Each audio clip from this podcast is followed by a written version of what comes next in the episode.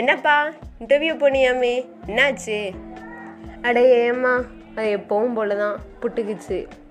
என்ன மச்சான் இதை ப்ரப்போஸ் பண்ண? லவ்லாம் செட் ஆகி கெத்தாக இருக்க போல. காண்டு பண்ணாமல் போயிடா நானே அந்த பொண்ணு ரிஜெக்ட் பண்ணிட்டான்ட்டு ஃபீலிங்கில் இருக்கேன்.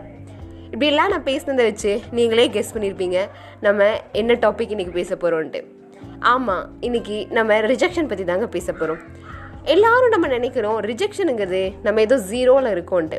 பட் அது அர்த்தம் இல்லைங்க. ரிஜெக்ஷனுங்கிறது நம்ம கரெக்டான டிரெக்ஷனை தாங்க சொல்லுவேன்.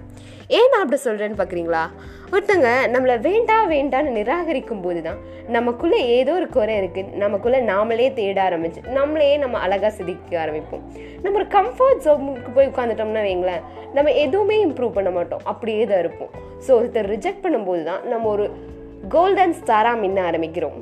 அன்னைக்கு காந்தியை ஆங்கிலேயர்கள் நிராகரிக்காமல் இருந்தாங்கன்னா இன்னைக்கு நம்மளுக்கு சுதந்திரம் கிடைச்சிருக்கு. அதே மாதிரி அம்பே அம்பேத்கரை வேறொரு சமூகத்தினர் நிராகரிக்காமல் இருந்திருந்தாங்கன்னா இந்த ஒரு சட்ட புத்தகம் கிடைச்சிருக்காது. நம்மளும் இவ்வளோ சுதந்திரமாக இருக்க முடியாதுங்க. இப்போ ஒருத்தர் நம்மளை நிராகரிக்கும் போது தான் நம்மளை நாமளே இம்ப்ரூவ் பண்ணிக்கிறோம். அதை விட்டுட்டு வாழ்க்கை நாடகமா? ஏன் போகிறப்பே போய் கணக்கா? அப்படின்னு சோகப்பட்டுட்டு கேட்டு இருந்தான் ஒன்றும் ஆக போகிறது இல்லைங்க. இனிமையாவது யாராவது ரிஜெக்ட் பண்ணும்போது அவங்க முன்னாடி நம்ம நல்லா ஆடி நம்ம ஒரு பெரிய கோல்டன் ஸ்டாராக முன்னோட்டு இனிமையாவது வெறியோட முன்னோக்கி போவோங்க. இந்த ஒரு சின்ன கருத்தோட உங்களிடம் விடைபெறுவது நான் உங்கள் Ajay bye bye tata from Sri talks